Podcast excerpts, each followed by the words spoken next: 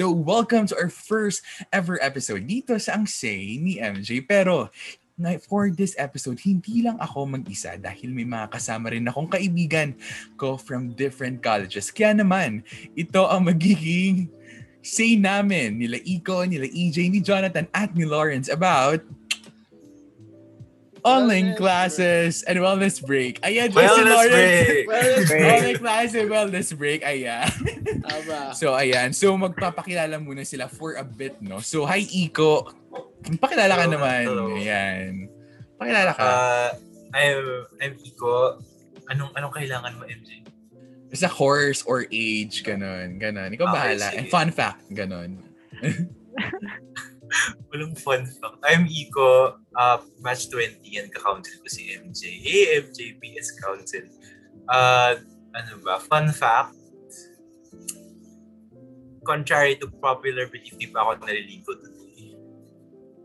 Wow, ang fun naman. Ang fun, di ba? Ang fun. Oo, hindi. Hmm. Okay lang yan. Si Lawrence din naman eh. Hindi pa na- naliligo. Kaya tawagin na natin si Lawrence. Hi, Lawrence. Hello. Yun. Pakilala ka naman. Hindi na natatawa. Um, ah, hi, hi, hi, ako si Lawrence. Um, 19 years old. Um, I'm taking BS Agribusiness. Management and Entrepreneurship. Tapos, um, fun fact, ano bang fun fact? Hindi, hindi pa rin ako naliligo. Team, team mo Ah. naliligo. Oh, Yun yata yung theme ayun. today. Oo nga eh. Walang ligo. Mga walang ligo. Eh, kay- kayo ba, Jonathan, pati EJ, may ligo na ba kayo? Kaya punta muna tayo kay Jonathan. Ayan. Jonathan, naligo ka na ba? Tapos magpakilala ka na rin. Hindi pa din. Pero, ayun. Ayun. Uh, hi guys, I'm Jonathan and and I'm from CFNR, also batch 20 and ka-council ko din si MJ.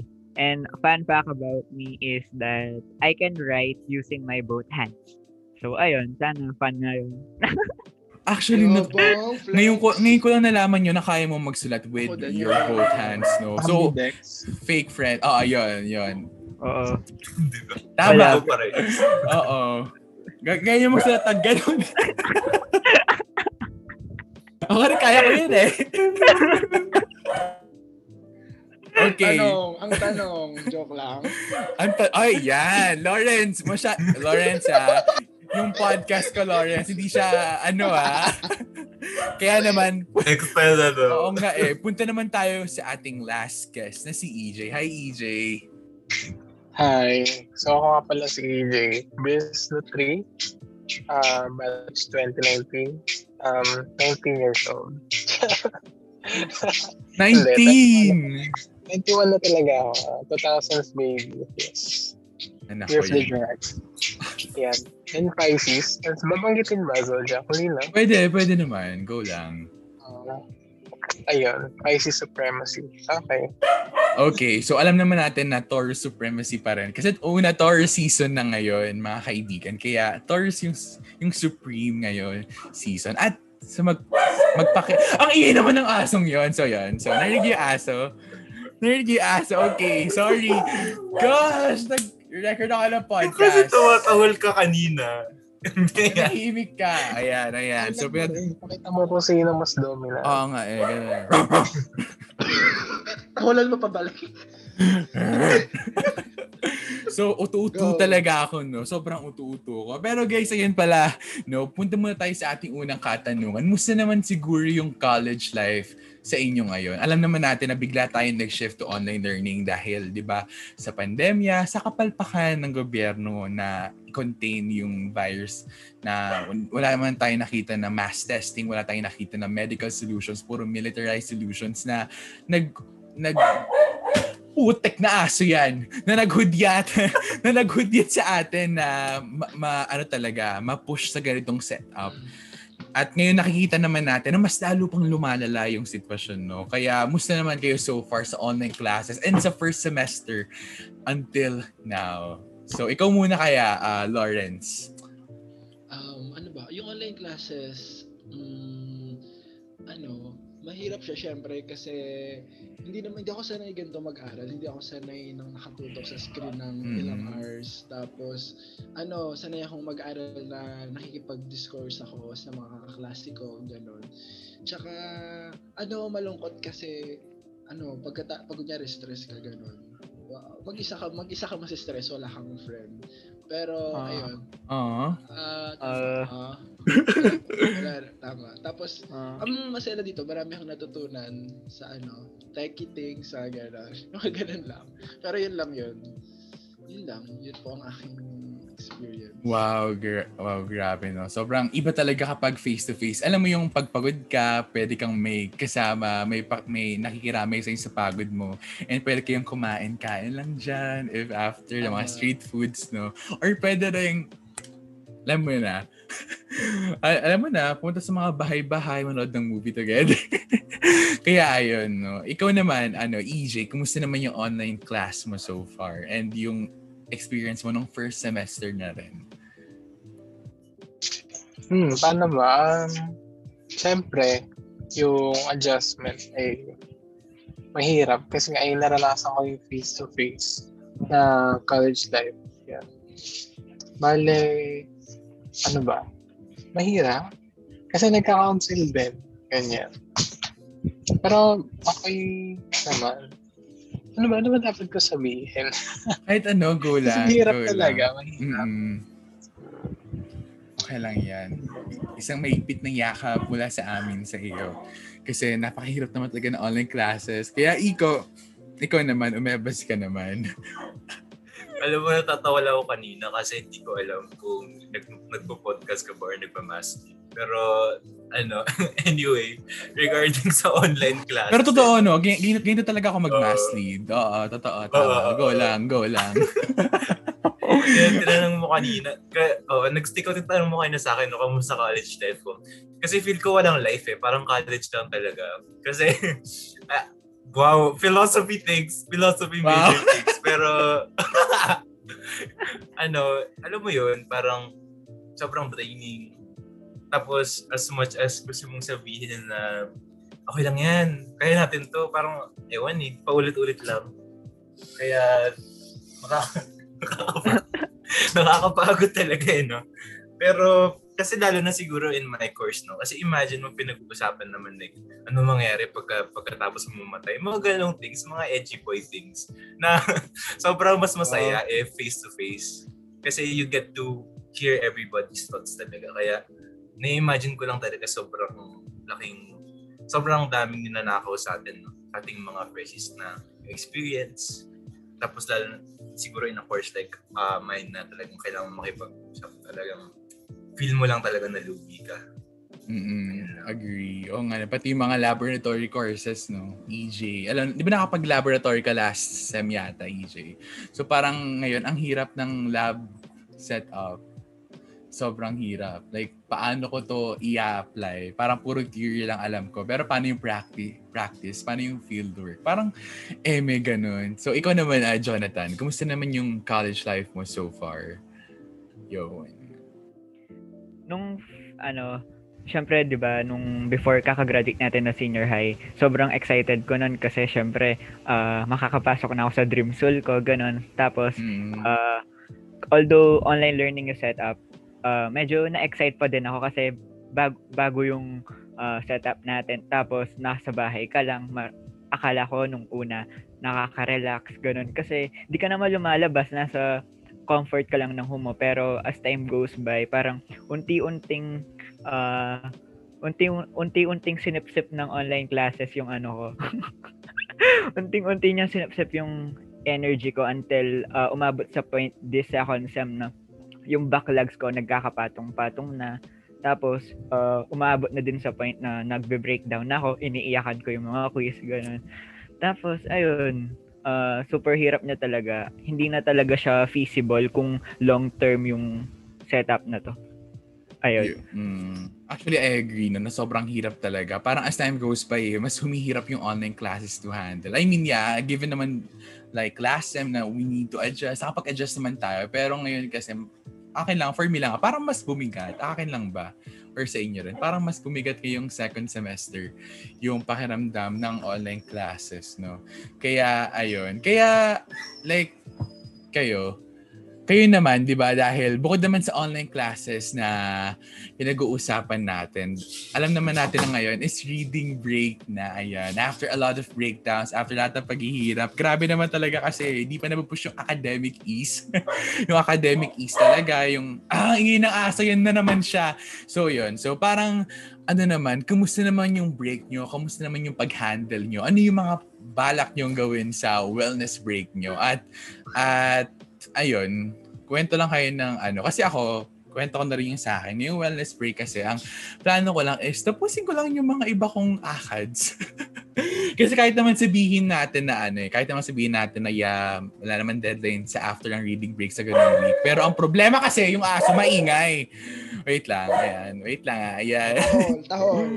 Joke. tahol, tahol. Ayan, napaka-familiar. Duterte ka ba? Ayun, nahimik ka. Okay, so yun. So parang sobrang hirap talaga ng ano, no? Ang hirap talaga na, so- sobrang dami pa rin akas, even na reading break, na nawawala pa rin yung sense ng reading break. Kasi wala pa rin yung academic ease eh, for me. Ah. So parang ganun lang. Kaya kailangan pa rin mag-comply para hindi ka matambakan. So hindi talaga naging genuine rin yung break. I mean, yeah, naging genuine naman siya. At some point, we had small victories. Pero at the same time, we are still pushing forward this call for academic ease so that we can, alam mo yun, So, mas malesen yung burden ng students, ng professors, kasi hindi lang naman tayo yung malilesen ng burden naman dun eh. Ma- mas babawas pa yung cheshire ng mga professors din at the same time. Kaya naman, ayun.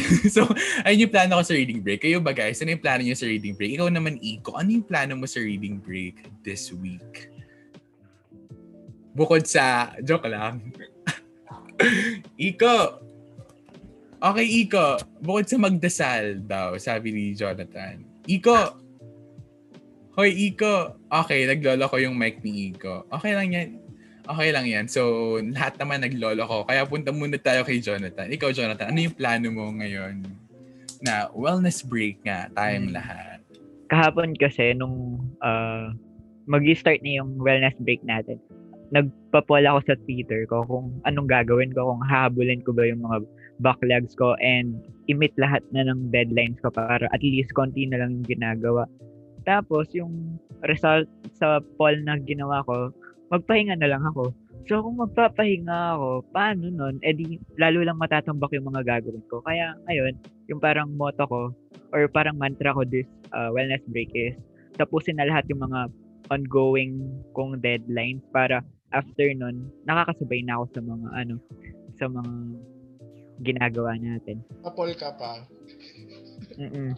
Papol ka pa. Hindi mo naman susundin. Oo nga, nagpa-pull ka pa, di, ka ba, di pa naman susundin. Pero no, I hope naman na even though may mga akad sa'yo na kailangan i-accomplish, na may we not forget the essence of rest and how important it is. Na rest is not being unproductive naman. Okay, so wait lang. So, ayan, rest is not about being unproductive naman. It's also being productive at the same time. Kaya, ayun, kaya sana mag-rest ka rin, Jonathan. Mahal ka namin. Ah? Ah? Ganon. So, ano, ikaw naman, ano, EJ, ito. Naka-excite siguro yung mga plano nito. Grabe. ano ba? Wala ko lang actually, ano, magkaroon ng isang araw na hindi ako, hindi ko gagalawin yung accounts ko. Kasi everyday, for the past sem, hanggang, kahit ano, this sem, hanggang past may, kahit week, weekends, nag-accounts pa din. Kasi ang dami. Ang dami talaga. Nakakapagod. Ganyan. Ano ba? Ayun, matulog lang. Doon nakakatulog ng mga 8 hours. Pero yung 8 hours na ano, na yung pagising mo ay hindi ka kagad ano, upo sa harap ng computer para mag-aakals. Ganon. Siguro ganon. Tama, Pero mag-wild ka ano. lang. Ba't may pang call out? Char. Oo. O kaya mag-lol. Yan. Sana. Sana talaga. Ayun lang naman. Siguro, ano ko naman kina-clown ko lang yung sarili ko dito. Kasi ay mag-aakads pa rin ako kahit reading break. Ayun. Nakakadis. Ah, alam niyo ba, for context lang, na lahat ng pinapagawa sa atin ay sobrang bigat pa Kasi no face-to-face, ang kadalasan lang na requirement per subject ay, ano ba, parang isang quiz or dalawang quiz lang, tapos final exam. Hindi yun. Wala na nung kung ano-anong paper na pinapasa, ganyan. Do depende. Do common siya sa mga GE, ganyan. Yan. For arts, mga ganun. Ewan ko. Kaya mas lalong umirap na yun. Actually. Kaya nabigla din lahat ng from naka-experience ng face-to-face to to ganito, na remote learning. Mabigat lahat. Kaya yun. Gets ko yung feeling niya.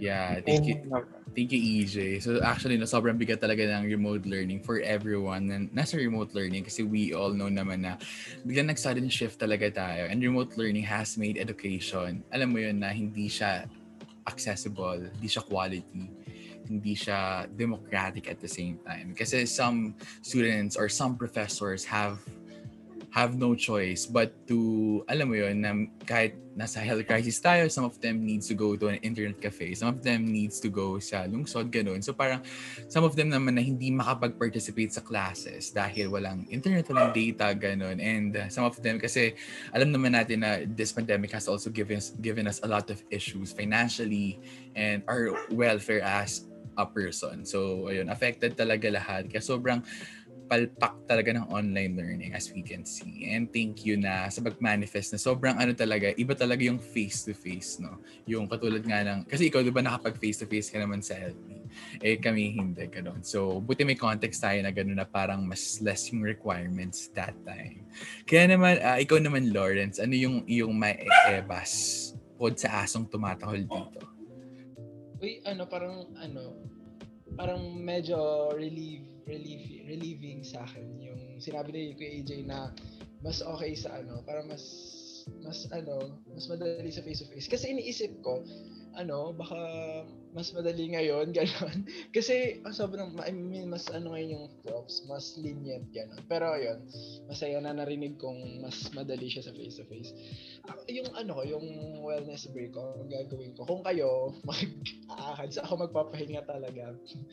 ang tagal kong hinintay ito, like, ano, parang ano ilang, parang siguro mga pagtas ng March, sobrang pagod na pagod na ako. Tapos sabi ko, gusto ko na mag-break, gano'n. Tapos na, nakita ko ang tagal pa, katapusan pa ng April. So, inintay ko talaga to kaya mag magpapahinga talaga ako. Kasi, parang simula nagpasok ka, never na ako naka-experience ng ano, ng 8 hours talaga. Hindi na ako naka-experience kahit weekend. So, ayun, papahinga ako. And yun, sa, kung, sana hindi ako magpa-clown, pero magsa-start ako mag-workout. Pero, pero pwede ko hindi naman matutuloy eme lang. Ayun. Yun yeah. Self, self-love ngayong wellness break. Tama. Tama. Self-love. Pero no, actually, no, kahit yung mga prior na may classes, share ko lang sa inyo na ang weird kasi hindi 8 hours yung tulog ko. 10 hours talaga. like every day 10 hours ako kahit nung may class. Ang weird ko, wala. Ang dami kong ginagawa, di ba? Alam niyo naman, BSR, BS Council. Tapos na weird na ako sa sarili ko, bakit 10 hours pa rin yung tulog ko? Like, deserve ko ba to? Wala lang, sure ko lang. Na weird lang talaga ako sa sarili ko. To be honest. Wala, kasi tulog talaga nag-drive sa akin parang mabilis. Pero yun nga, Lawrence, I hope that you enjoy your rest. And lahat, sa lahat ng mga nakikinig rin sa podcast na to, I hope that you will, guys, rest at the same time. Kasi, katulad nga, rest is really important Yes, rest is the best among the rest. R-E-S-T. Rest is productive. Tama. Rest is productive. R-E-S-T among the B-E-S-T. Joke lang. Rest among the rest. Among the best. Sorry, gano'n. So, ikaw naman, Iko, ano naman yung iyong plano sa wellness break? Bukod... bukod sa ano, bukod ano sabihin mo? Bukod sa pag gusto mo mag-drive sa gan papuntang you know, Iko, You know what Wait, I'm saying? Okay, never Char, go. Ano, siguro sa akin lang na medyo similar dun sa iba na plano ko lang talaga is mag-rest for hindi, hindi buong week, mga isa or dalawang araw lang kasi ako rin talaga sobrang behind ko, TBH. sobrang behind ko sa akin. Wala naman ako na miss na deadline so far, pero very behind lang in the sense na marami pa akong hindi nasisimulan na June na in the next two weeks, ganun. So, plano ko lang talaga humimlay ng konti, mga dalawang araw, ganun. Tapos, ayun, diretso na ulit ACADS kasi dami talaga eh. Tapos, ano yun nga, since Soksay ang course ko, dami naming readings. Like, share ko lang yung isang major ko per module, mga 40 pages yung reading. Tapos, Oh my gosh. Double, oo, double, hindi, ano yun, no, yung, ano ba, ito, ito yung, dalawang column. So, in essence, parang mga 80 pages. So, ganyan yung reading namin na 40 pages. So, talagang nakaiyak. Tapos, syempre, filo yan. So, binabasa mo, sabog-sabog ka pa. Mm-mm. So, ayun, talagang, ano, ayun, pahinga for one or two days. Tapos, diretso. Business as usual. Kasi, yun nga, dahil online classes, parang feel ko talaga, no, Siyempre, at a loss din naman yung mga professor. Kaya, ang akala nila is, mas kaya natin mas maraming ano outputs. Kaya, ayun, talagang dami natin ginagawa. Yeah, actually no, lahat naman talaga tayo nawawala talaga sa online classes. Hindi ko na talaga alam minsan yung gagawin kahit yung mga professors and faculty. If you would consult them, if you would see yung data nga rin na meron tayo na from the Acad Union. Wow, nagbanggit ng Acad Union. Pero yung may, may data tayo kasi doon na parang ang sinasabi is nahihirapan talaga yung professors as, as well as the students talaga. So, ayun, parang uh, we need to re- yung bukod talaga sa online classes na bukod sa academic ease talaga, I think what's really important right now is to continually push for ligtas sa balik eskwela. No? Tama yun, no, guys, na parang we all we always demand for a democratic, accessible, quality education and at the same time nationalist, scientific, and mass-oriented uh, type of education na na makakatulong talaga sa atin na hindi lang tayo gagawin na produkto, alam mo yun. Kasi actually, no, parang yung online class, parang sapilitan lang talaga siya eh. Kasi they, kasi yung mga foreign countries, they want to make products out of us. Kailangan yung production, ma- manatili lang yung production ng students para masustain yung, yung needs ng ibang bansa. Ganon. So, ew, imperialistang you. okay, mga imperialistang bansa talaga. No? So, ngayon naman guys, magkakaroon tayo ng medyo uh, semi-portion where magbibigay ako fast talk. So, magbibigay ako ng dalawang choices. Tapos kailangan naka-unmute kayo. So, magsasabi lang kayo ng kung anong gusto nyo. Tapos isa sa inyo sasagot kung bakit. Ganun. So, so okay. So, are you guys ready? Yeah. Hindi po, Okay. Ready so, po. okay. So, ang, ang, un- okay, may nahulog. So, ang una nating fast talk is Apple or Android? Apple. Android. Android. Okay. Apple. So, so bakit Apple, Jonathan? Ewan, kasi mas sanay ako sa Apple compared sa Android. Kasi binigyan akong tablet tapos parang nahirapan ako mag-adjust. At saka mas mabilis kasi yung Apple compared sa Android talaga. Bakit Android naman sa mga nag-Android? Ikaw, EJ. Nag-Android ka, di ba? Hmm, mas ano, customizable. Though, ano, maganda, mas karamihan, mas maganda yung camera ng, ng ano, ng Apple. Tsaka built-in, yung ba? Interface-wise, Apple. Pero yung customizability Android. Ayun. Mm, no, actually totoo 'yan. Yung actually I agree naman with both, yung Apple and Android. Kasi 'di ba lang ay, ay, ay naman mostly mga gadgets sa online classes, ganun. Then sobrang ano lang talaga na parang wala for me talaga pag mas maganda yung gadget mo, mas nagiging ano, mas madali yung buhay para sa tao. So paano naman yung mga halos iba na walang gadget? So parang ah, I hate online classes talaga. Hindi talaga siya equal for everything. Pero hindi naman natin ina-antagonize yung mga taong may ano. It's just that kasalanan to ng gobyerno the root cause lagi. Lagi tayong titingin sa root cause ng lahat ng bagay. Kasi ayun ang mas importante. Kung bakit nga ba, for example, may DDS. Bakit nga ba sila may root cause? Actually, no, konting kwento lang. Kanina kasi may DDS na nag nakapit bahay kami. So, nakausap ko siya. So, dahil pala siya DDS, dahil sa mga fake news online, dahil laganap yung fake news. And, and explain ko sa kanya yung mga facts. So, doon yun, doon yun na-realize na parang, ay, ganito. So, yun, galit na siya kay Duterte. So, yun lagi yung root cause. Wala. Kasi minsan kasi nagkakaroon tayo ng digital divide some point. Wala lang, yun lang naman. yun lang, may mga ganun nangyayari. So, dahil sa online classes. So, next naman, ACAD Ease or ligtas sa balik eskwela or both? Pili na lang kayo. Tatlo yun. Both? Okay. Bakit both? Ah, ako lang basta okay. Oh my gosh. Mm. Putting me in the spotlight. Oh my gosh. Pero, ano, feel ko naman magkadikit siya na call. Yeah. Kasi, alam mo yung, as of the moment, yun nga, medyo hindi pa feasible na talagang bumalik tayo sa ano on-site classes dahil nga sa napakagaling ng pandemic response no? Pero Mm. syempre dikit dikit din yun na pag-call sa academics ay pag-call din ng ligtas na balik eskwela na mag mag-prepare na. And ayun parang in the efforts sa vaccination kung kaya naman para maka-reach tayo ng point na ayun it, it's safe na to go back to classes Yun lang. Yun. Actually, no, I ano, I I I do agree na both talaga they are intertwined. Well, intertwined, they go both hand in hand. Kasi as you amplify the current, as you amplify the call for acad e, syempre bit-bit pa rin naman natin yung call for like, hashtag ligtas sa balik eskwela, di ba? We want to we want to go back to our campuses. We have we want to have a safer opening of our campuses so that we can enjoy yung facilities, yung education mismo na ano, na hindi tayo magagawa kasi online. Kasi ang hirap talaga ng online to be honest with you. And grabe yung attention span ko pag online. Ayoko na. so next question naman. Hashtag Duterte, pal, Duterte resign or hashtag oust Duterte. Pili kayo. Di ba same lang yun? Oo nga, medyo same. Ayun. So kayo, ik- kayo, EJ Lawrence, pili kayo. House Duterte. Ang yan, syempre. Kasi, bakit oust Duterte, Lawrence? Or EJ? Joke lang, EJ muna. Ikaw muna, EJ. So, Kasi pag kinall out mo lang, alam pa rin siya. Pero pag tinanggal mo, kung bakit tinanggal mo yung parasite dun sa ano, dun sa kanyang host, mm, yun, mas ano, ano, para mas mabilis. Mm. Para Tama. nauna. Duterte na. ko lang siguro no, alam mo hindi, hindi, hindi mo tinawag pero epa lang ako. Kasi pag pag nag-resign lang siya may opportunity for propaganda yun eh. Na yeah.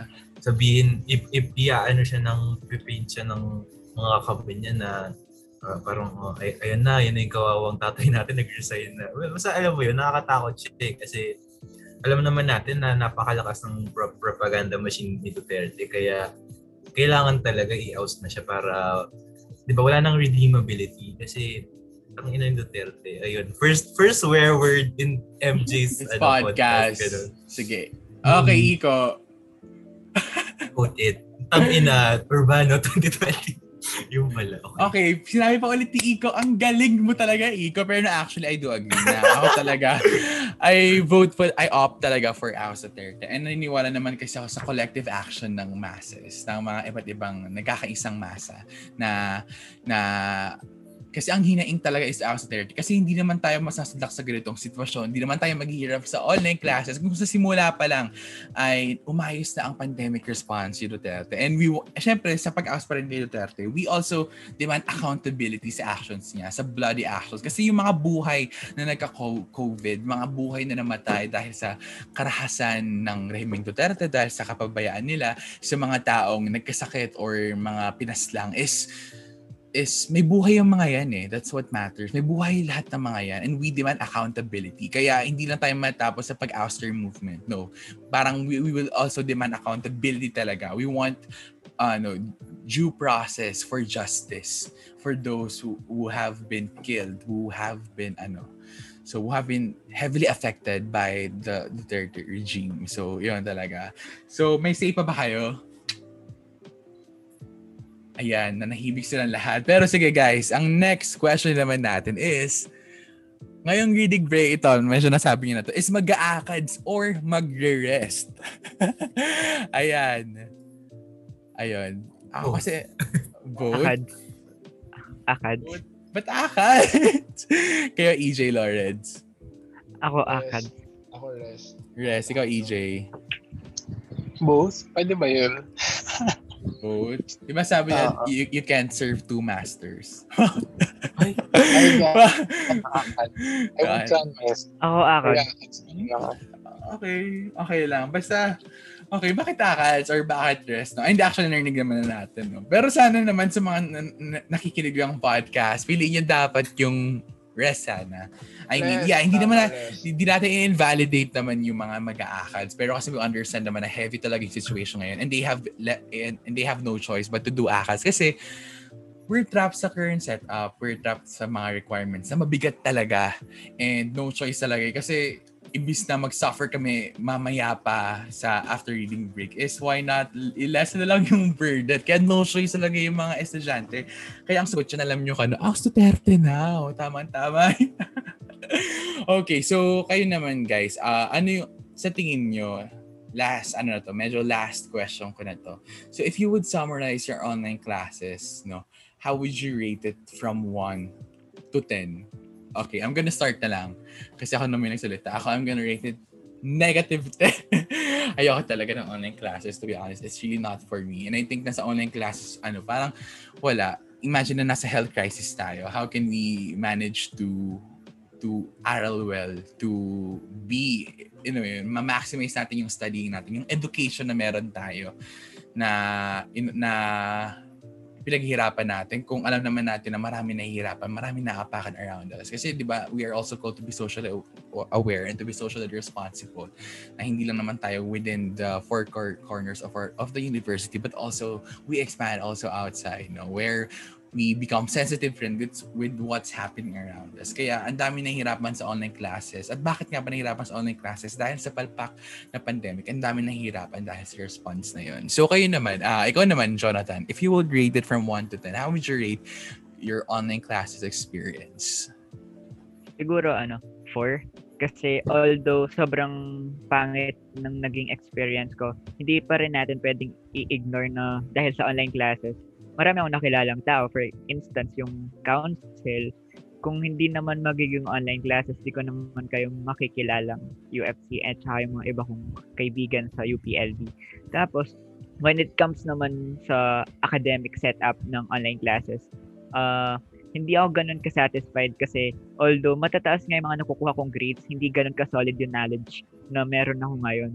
For instance, yung sa major namin, nauuno ko sila pero yung kapag i-apply mo sila sa real life, hindi ko sila ma-apply ng maayos kasi puro pictures lang yung nakikita ko, hindi yung totoong dahon. Ayun. Yun. Actually, no, kinakatakutan ko rin yun. Ilang marami tayong mga lab. And yung mga lab people, may mga maraming lab. Kasi, ang hirap na puro theory lang alam natin, puro concepts lang alam natin. We all, we all have that knowledge. But how about, you know, the application of it?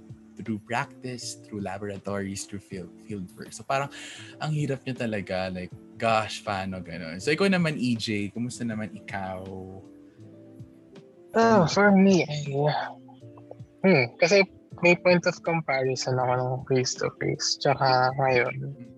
So, ang hindi lang talaga na na nagagawa na online kasi yung labs, yan, Though given kasi na ano, actually itong online set, remote setup natin ay inevitable na naman siya. Kumbaga ang nangyari na sa pandemic ay we suddenly shifted to it. Dapat yun yung aim ng education system natin, maging flexible to the point na pwede kang mag-remote learning. Di ba kasi sa ibang school ay may at ba blended learning as far as I know na may days na papasok lang sila at hindi. Pero ngayon ay, ayun nga, baga ay sa UP, eh hindi pa nila naisipan ng paraan kung paano integrate yung mga lab works sa remote setup. Kaya mahirap. So, ayun lang yung lacking na part doon. Kaya sobrang hirap din. Like, di ba, kahit na... Uh, oh, sorry. Like, hinihingi natin sa mga prof na i-recalibrate, ganyan. Pero mahirap talaga yon gawin kasi it takes years yeah, it takes years to recalibrate and a curriculum.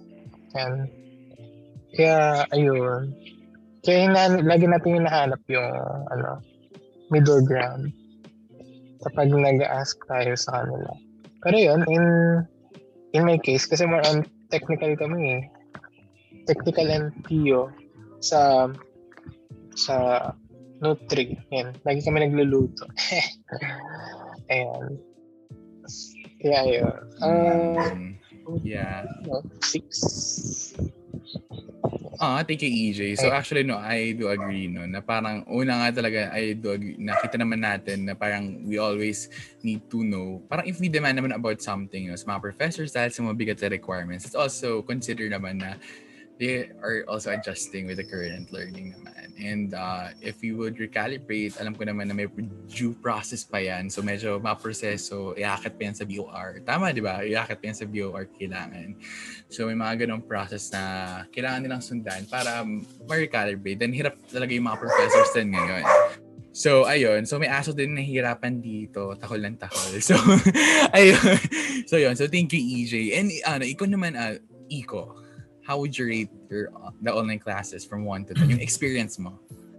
Hmm, sa akin, no? Same kay Jonathan na 4. Kasi, uh, may, ano, acknowledge din natin na importante rin naman talaga ang learning amidst the pandemic. Kasi, well, anong tawag dito? mahirap din talaga if nakatenga tayo. Lalo na in this context, no?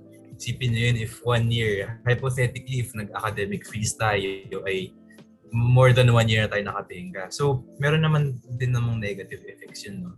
Pero, yeah. ayun, tas, tas, tas despite that, no?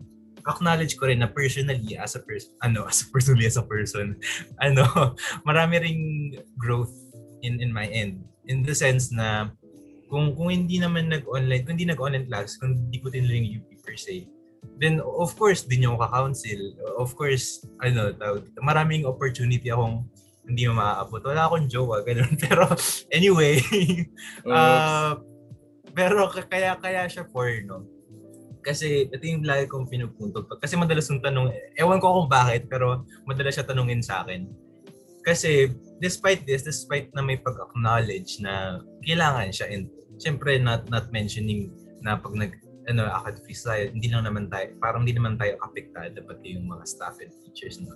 Pero, yeah. kasi acknowledge din natin yung shortcome, of course, kung gaano kahirap yung online classes na ang daming ano, mental health concerns, ang daming nagluluwan, ang daming nagda-drop. Mm-hmm. Tapos, aside from that, i-acknowledge natin na tanungin natin, bakit pa tayo nasa online classes hanggang ngayon? Bakit yung mga bakit yung mga ano kasama natin sa ASEAN nag-face to face na bakit ay ASEAN South Asia pala. Nakalimutan ko yung exact no pero Southeast tayo Asia. na lang Hindi ko sure. So, Basta tayo na lang sa Southeast Asia sa South Asia ang hindi pa nag-face to face. So kailangan na natin tanongin, no, bakit? Kasi nakadikit yun sa fact na kaya kaya pa rin tayo nag-online classes is kasi hanggang ngayon, palpak pa rin yung pandemic response ng gobyerno natin. And dahil doon, lahat tayo mapa-estudyante ka man, mapa-teacher ka, mapa-staff ka ng university, ay naghihirap, no? Kaya alam ko medyo nag ano no, nawala sa topic ano ba yung online classes pero yun nga yun sa atin na magkadikit siya no and although although yun talaga ako may na ano nag ano tawag dito marami akong nakuha sa online learning like personally pero tignan natin, like, let's not stay in our ivory towers, let's not stay in our air-conditioned rooms. Tumingin ka sa labas, and sobrang daming nagdudusa, sobrang daming nahihirapan. So, yun lang. Yeah, actually, I do agree. Thank you, Iko, so much for manifesting and for sharing with us your personal experience regarding sa online classes. Yeah.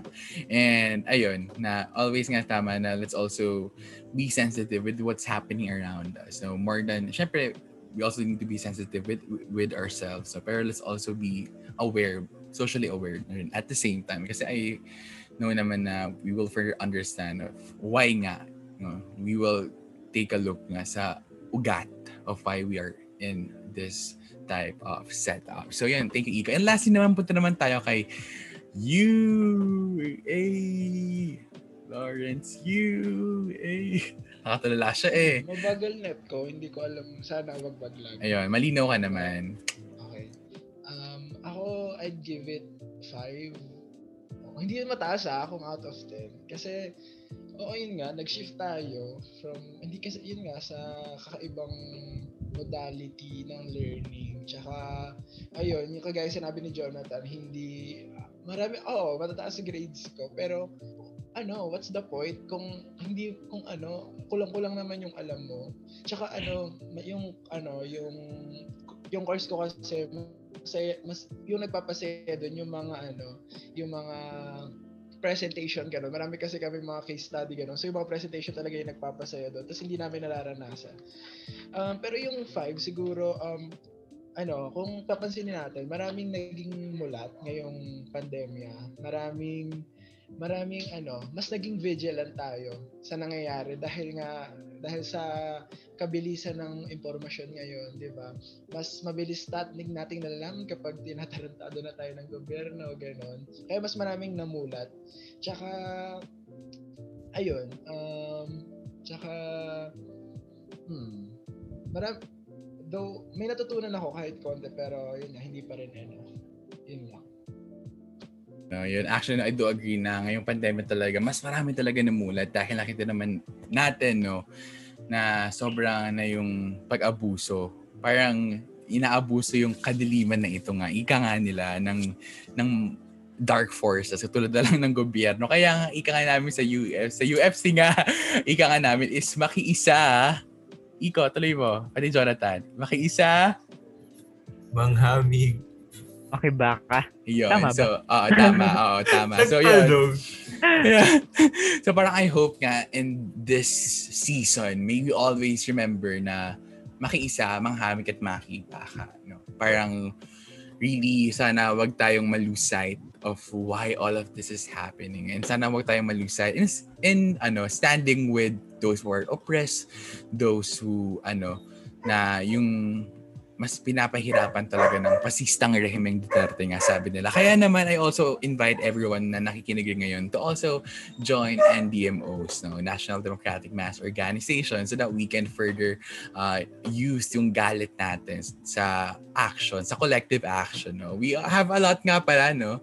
So we have Anakbayan, we have, okay, may ako sa spot sa podcast ko na to. Pero Okay lang yun. Okay lang yun. So parang we invite you yung nga sa mga iba't ibang or- mass organizations such as Anak Bayan, uh, NARA UTPLB, Students Christian Movement of the Philippines, uh, ano pa ba, Gabriela, Gabriela Youth, tas League of Filipino Students, ano pa ba yung mga MO na hindi ko pa nasabi? Baka ma-cancel ako eh. Charot. Okay, nasabi ko naman siguro lahat. Yun lang naman, para magpa-organize tayo. And always, don't forget na maging mapanghami kasi sometimes, di ba, may mga BTS nga dyan around us and sometimes nagagalit tayo. Pero let's also consider naman na ando rin sila na biktima rin sila. Pero sana i-distinguish natin yon with that rules. And sana mas makontinue pa yung call natin for hashtag ligtas sa balik eskwela. No? Napatuloy natin ipaglalaban yung call natin for that so that we can ano, we can go back and have a safe reopening of our classes and that we can enjoy the education that that we think na we all students, we all Filipinos deserve. We all deserve a quality, a democratic, and an accessible education. And I think that um, the sudden shift to online classes is actually hindering that. And na ligtas sa balik eskwela, I mean, yeah, there are some points na kahit face-to-face, may hinder pa rin yan. But, ayun, mas, ano, mas, feel ko talaga mas maganda ang learning kapag face-to-face. And based naman sa experiences, ang sabi ni EJ nga rin, no? dahil sa, sa LB and sa experiences din natin. So yun guys, so before we end this, ano yung mga masasabi nyo lang? Like, any final messages? Final messages. So ikaw na Iko mauna. Ano final messages mo naman? Kahit maikli lang. Uh, ano ba? Listen to MJ's podcast. Support local artists. Ano daw? Tama. Tatawa ka sarili ko. Pero, ano no, ayun lang. Uh, siguro, parting message for everyone. Ano, uh, kaya nyo yan. I know everything is hard for all of us. Pero, one day, sana, lahat tayo ay magkikita-kita ulit at makingiti tayo lahat ng walang mask. Kung, kung gusto nyo. If gusto nyo pa mag-mask, no, no judgment. Kasi, ayun talaga, nakita natin kung gaano ka-important ang hygiene dahil sa pandemic. Pero yun, stay safe guys. Love you all. Ano daw? Okay. Aww. MJ, in- Okay. invite mo ako ulit, MJ. Okay, sige. Ikaw naman, EJ. Anong masabi mo? Ikaw, Iko. ano, gusto ko lang magsabi ng, ano, ito talaga yung tumatak sa akin. Nung nakinig ako ng spaces ni, spaces yung sa Twitter, kung hindi niyo alam yun, Mm. ni Doc Winlove. Isa kasi siyang PGH na doctor. Sabi niya ay, hindi na tayo, gano'n, hindi na tayo babalik sa sa dati. Uh, we shall not ask for the previous normal, not even the new normal, but we should ask for a better normal. Ayan. So, dapat tayo ay, ano, ayan, tanggapin na natin na hindi tayo babalik sa dati. Dahil nga, ah, uh, ganito, sobrang bagal na everything. Unless may gagawin tayo. Kaya, sa atin talaga yung spark na kung gustuhin natin, ayun, um, Ah, laging mag ano, laging humingi ng accountability dun sa mga taong nakaupo. Yun yan. Kasi sila naman talaga yung may power to end everything na nararanasan natin na hirap. Pinapatagalan nila kasi ano, mga power hungry, control freak sila. Ayun. Maging vigilant tayo. Ano, wag, wag tayong magpagapi sa kanila. Ayun lang. Wow, magpagapi. Sorry, magpagapi. Pero Ah. yun, ah, thank you, EJ, no? And I do agree na, ayun, maging vigilant tayo. And let's also, yun, let's, let's demand or seek for a better normal. Wow, better normal. Ayun, tama yun. So, ikaw naman, ah, Lawrence, you, ano naman yung mga final messages or final thoughts? Last? Or hindi pa natin- Hindi, si Jonathan pa yung next. Ah, siguro last message ko, um, ano, patuloy tayong manghamig and ano, manghamig ng mga tao and huwag tayong maging ano, antagonizing sa mga DDS or sa mga sa Tama. mga sa mga hindi pa mulat kasi lalong-lalo na yung mga kulang sa impormasyon kasi hindi naman ta- lahat tayo privilege para ano i- i-mock sila na kasi hindi naman din hindi, wala- hindi naman lahat ay nakaka-receive ng mabilis na information ng totoong information. Tapos um as yan, patuloy tayo mag-demand ng accessible education kasi ano, sobrang inaccessible talaga siya ngayon, lalong-lalo na ngayon maraming napag-iiwanan and ayun, kaya ano, manifest ko lang na kaya hindi kaya maraming napag kaya tinutuloy pa rin kahit maraming napag-iwanan kasi nga kailangan natin i-sustain yung economy na ayun nga syempre gagawin na naman gagawin tayong commodity. Yung kaya ano ano natin yon ilabanan natin yung ano na yon na ginagawa lang commodity yung workforce. Tapos um ano pa ba? Um kaya natin to tuloy lang tayo kahit mahirap ayun lang salamat Ah, grabe. Ah. Thank you, Lawrence. Thank you so much. Ikaw naman, last naman, Jonathan. Ikaw, umebas ka na. It's your time. Siguro for me naman, uh, unlike what Iko, EJ, and Lawrence uh, said, I want to highlight the mental health aspect na naapektuhan na, na sobrang naapektuhan ng pandemic. And uh, sa sobrang mm, pangit or sa sobrang uh, hindi ka hindi ganon kaayos yung uh, parang kung hindi ganon kaayos yung pag adapt natin sa pandemic lalo na uh, yung government natin. Kasi kita naman kung gaano sila ka-unprepared. And as days goes by nakikita natin kung paano nag-worsen yung situation natin. And um, dahil doon uh, bukod sa naapektuhan ng financial aspect pati physical syempre hindi din natin maiiwasan na mag-deteriorate din yung mental health natin so uh, gusto ko lang sabihin na it's okay to not feel okay during this pandemic and we have to acknowledge our own feelings. And kapag uh, nafe-feel natin na lonely na tayo, lagi lang natin tatandaan na there are other people na feeling kang kausapin and laging nandyan para sa'yo. Ayun. Tama.